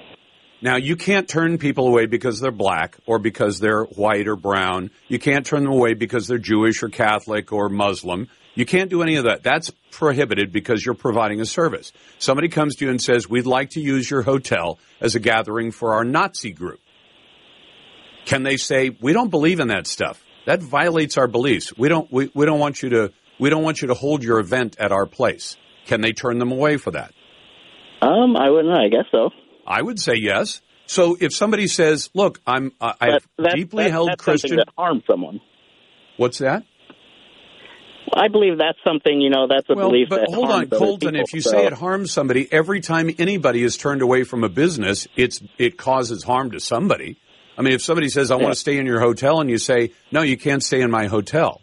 Uh, that, that, they have to go find another hotel, which the, the gay people who brought the, the case against the Sweet Cakes Bakery were not harmed. They could have gone down the street to any number of other bakeries, or they could have said, yeah, make us a cake and we'll decorate it ourselves, because the decoration is what was at issue, not the cake itself. They had gay customers. They sold cakes and cupcakes and everything else to people who are gay. So they didn't discriminate against a gay person. They said, we choose not to take part in making a special cake for celebration of a particular uh, event because we disagree with it. It, it runs counter to our... I've used the example, Colton, I occasionally go hunting, and I've been involved to go... Uh, I've been invited to go hog hunting, right? So say yeah. I, I go hog, I've never gone, I'd like to go. I've gone deer hunting and elk hunting and all kinds of other things. If I go out and I hunt uh, a feral pig, and then I take that, that pig carcass, you know, because I want to I want to get the meat, and I take that pig to a, uh, a, a halal, uh, a Muslim butcher shop, and there are Muslim butcher shops, and I say, I want you to butcher this pig, what do you think they're going to tell me? Probably no. Yeah, and why? And why are they telling me no? Well, because of their religious beliefs. Because butchering a pig would violate their... Now, should they have the right? to, to say, we're not going to butcher your pig, Lars, even though we offer butchering services. Bring us a goat, bring us a cow, bring us anything else. We'll butcher it, a sheep, but we will not butcher your pig. Do they have a right to turn me down because of their religious beliefs? Um, I'm not sure. See, my viewpoint on that would be is if something went against your religion, you shouldn't be involved in something where that might come up. Well, hold on. Almost anything could involve your religion. It, it really could, because we now have cases, yeah. I think one of them is coming to the Supremes, that involves website design, because somebody came into a website designer and said, I'd like you to design uh, something to celebrate our gay marriage. And uh, that one is coming to the U S Supreme Court. And they say, you have to make it. And you say, but it violates my beliefs. So you should stay out of every business in which beliefs could come up, because I don't know if we could name a business where, where your be- beliefs might come up. Can you name one? Photography, no, I guess flowers, not. Making cupcakes, all of those things. Your religious beliefs may come to the fore, and yet on one hand you're willing to say the Muslim butcher shop can turn me down to butcher a pig, but the cake shop run by the Christians cannot turn people down for making a gay wedding cake. Interesting comparison. But like I said, double standards or none at all. You're listening to the best of the Lars Larson Show.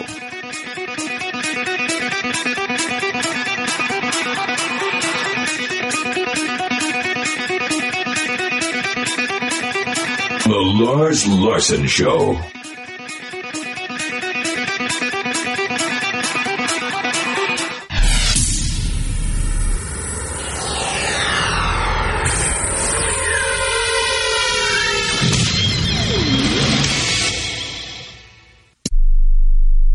Men and the people who love them.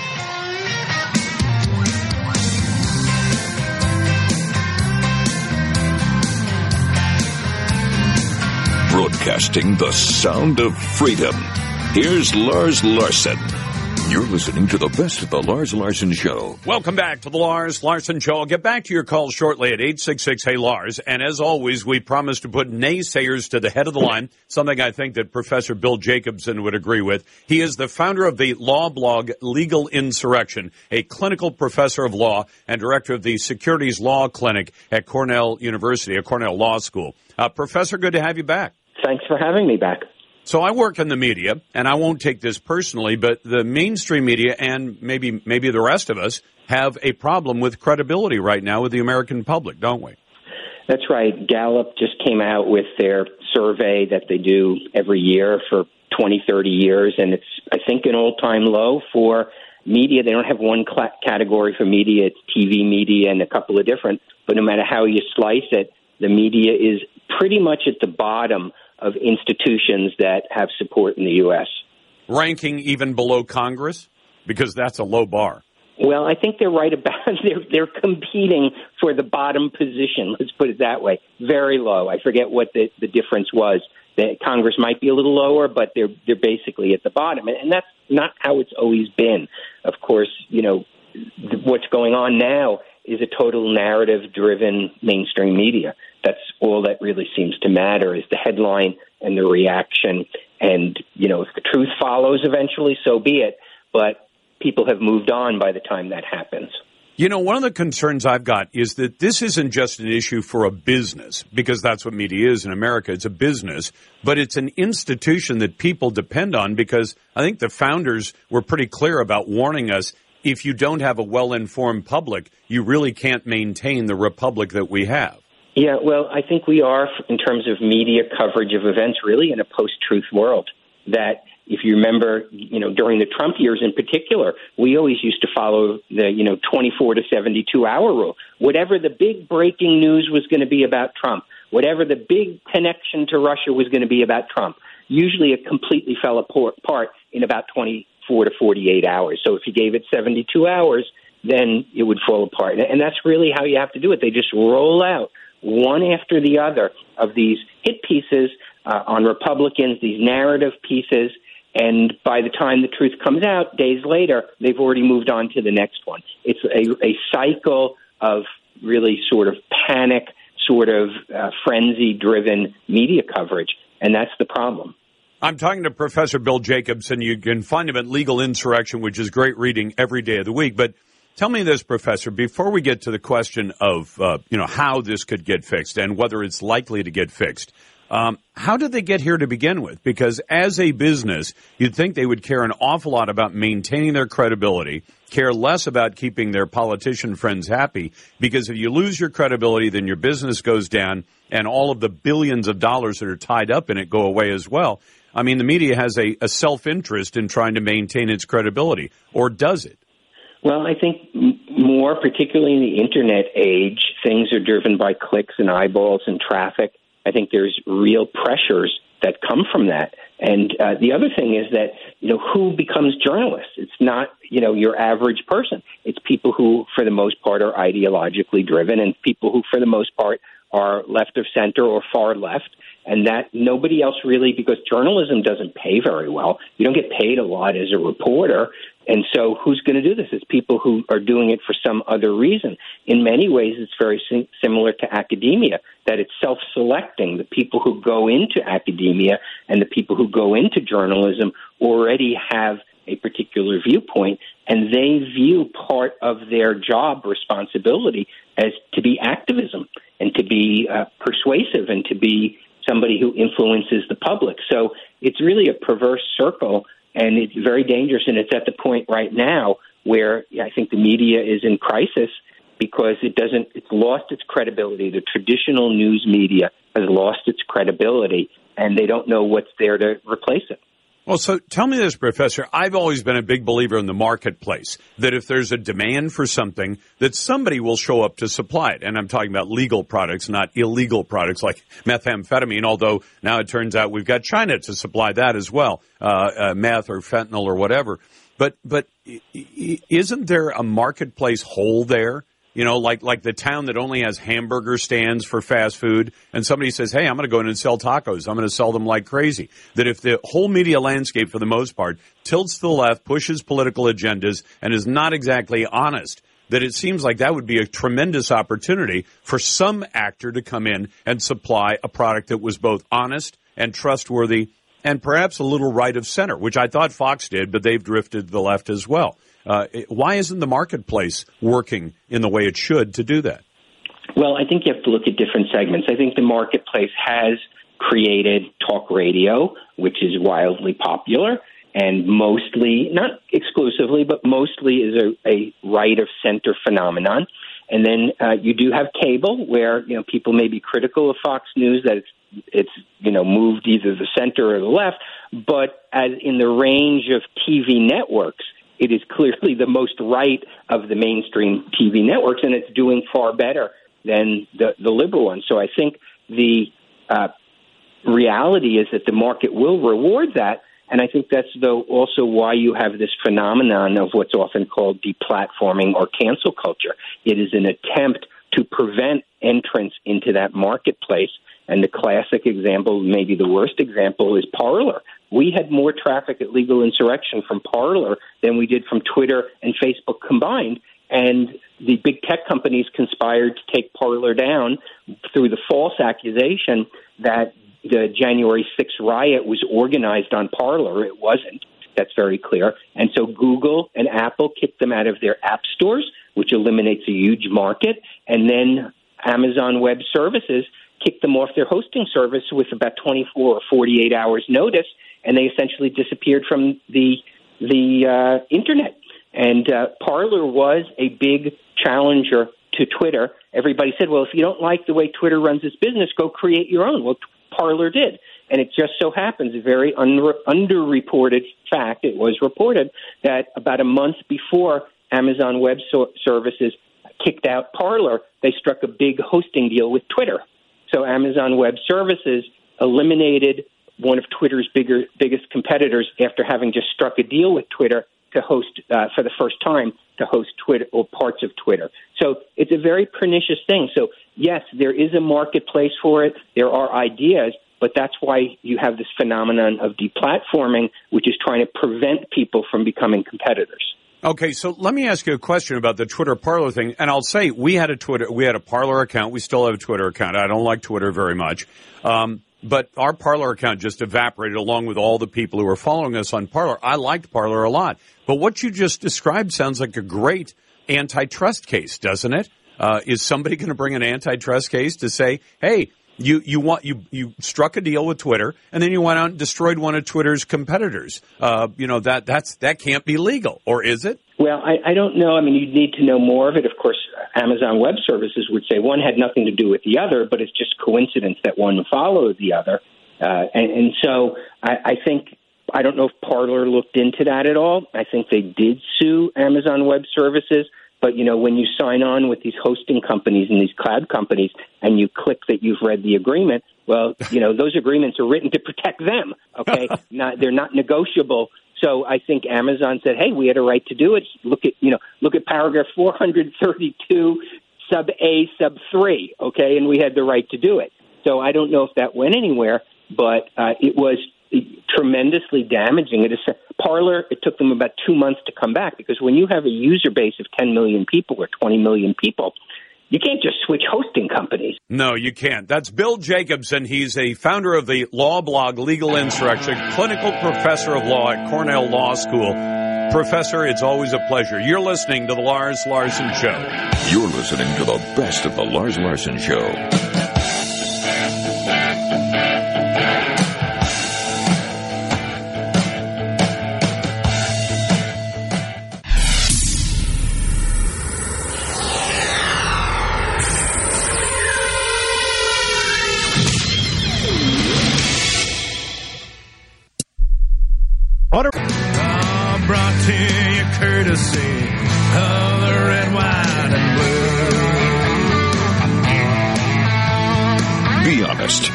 You're listening because you like what you hear, right? Lars Larson.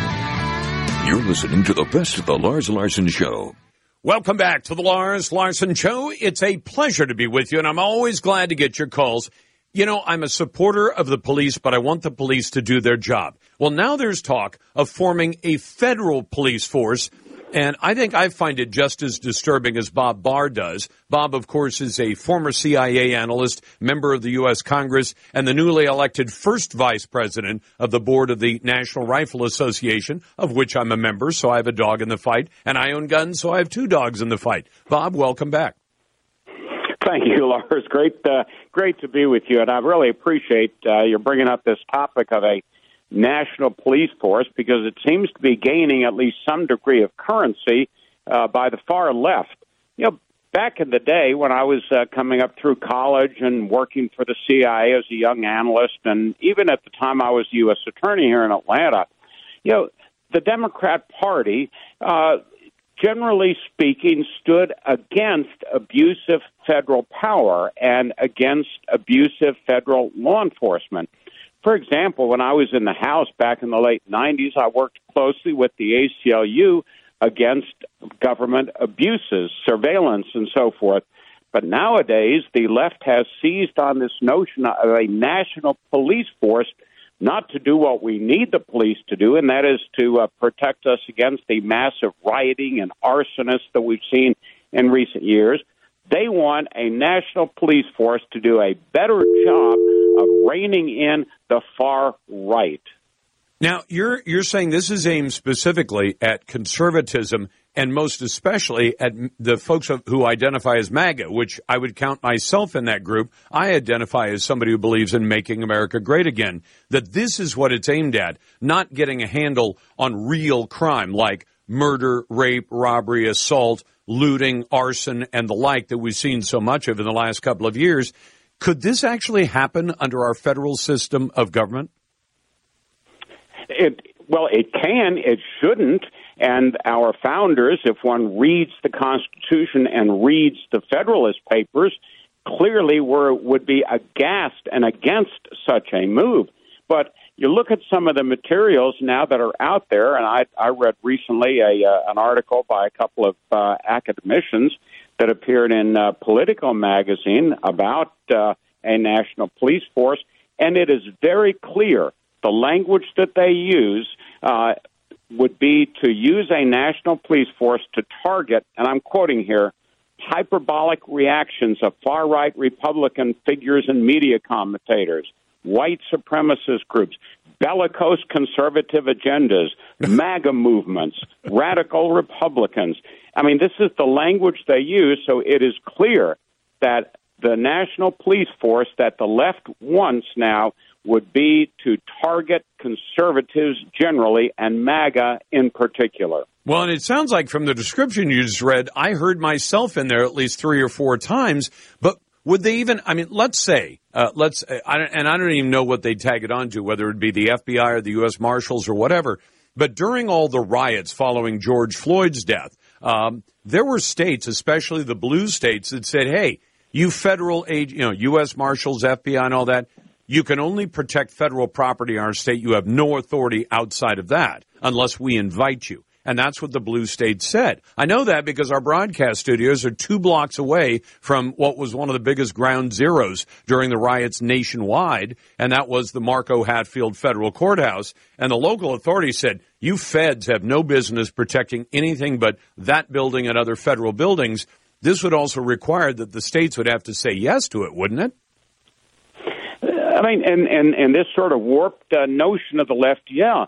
And I remember during that same era, I remember seeing pictures. I wasn't in Washington, D C at the time, but I saw news media pictures of federal law enforcement officers, some in uniform, in front of the White House uh, facing demonstrators. And several of these, I think they were F B I agents, were kneeling in solidarity with the protesters. So that gives one a clear indication of where a lot of the sympathies of federal law enforcement officers lie these days. So saying, well, as these authors do, since we have all of these law enforcement agencies out there and they're not properly or fully coordinating with each other, we need to expand that. I mean, just think of the abuses that we already have in federal law enforcement with partisan leadership. That would be expanded greatly if we brought all of this together with a national police force law enforcement focus. It would be disastrous, uh, not only dangerous, but it would completely undercut the very notion of what you indicated, and that is our federal system of government, not a national system of government. Well, and no no real local input. I mean, they, they might say, well, you have... You can tell us what you like and what you don't like, but ultimately a federal police force would be directed by either the president, head of the executive branch, and, and that whatever he decides is important is what gets enforced. And if he decides it's not important to go after certain things, so it could be directed very politically from the White House alone. I mean, not even like, once you set it up, if the Congress authorized it, once it's once the federal police force is out there, the person who's in charge of it is whoever happens to be sitting in the Oval Office, right? Absolutely correct. And even the heads of the different agencies that might report to a national police director, they're not elected by the people. Uh, some of them may be appointed by the Senate, but the public has no real input on those kind of things. And others, for example, the head of the F B I, there's no public input whatsoever on uh, on that individual. So it completely cuts out the, the the citizenry from the decision-making, and it completely undercuts the power of the states, which is where political power, in the view of our framers, was intended to and should reside. You know what it reminds me of, Bob, is is Germany, because Germany has a federal police force. I mean, they have a little teeny bit of local police, but for the most part, they're now they're a much smaller place than the United States, but they're they're one big federal police force directed from Berlin, right? Right, and uh, most countries are like that. England, for example, and the authors the authors of this piece in Politico that I referred to, they lament the fact that, well, the uh, U K has this centralized police force and we don't. Hey, guys, we broke away from England specifically because of that type of national force. Absolutely right. Bob, it sounds like the O M B may be saying, hey, maybe we can just kick the can down the road on the debt ceiling limit. I wish we had time to talk about that with you, but we so appreciate your point of view. Thanks a lot, Bob. Always a pleasure. That is Bob Barr, former member of Congress and newly elected first vice president to the board of directors of the N R A. And yes, I got a bias there. We'll get to your phone calls and emails in the next segment, eight six six, hey Lars. And send your emails to talk at lars larson dot com. You're listening to The Lars Larson Show. You're listening to the best of the Lars Larson Show.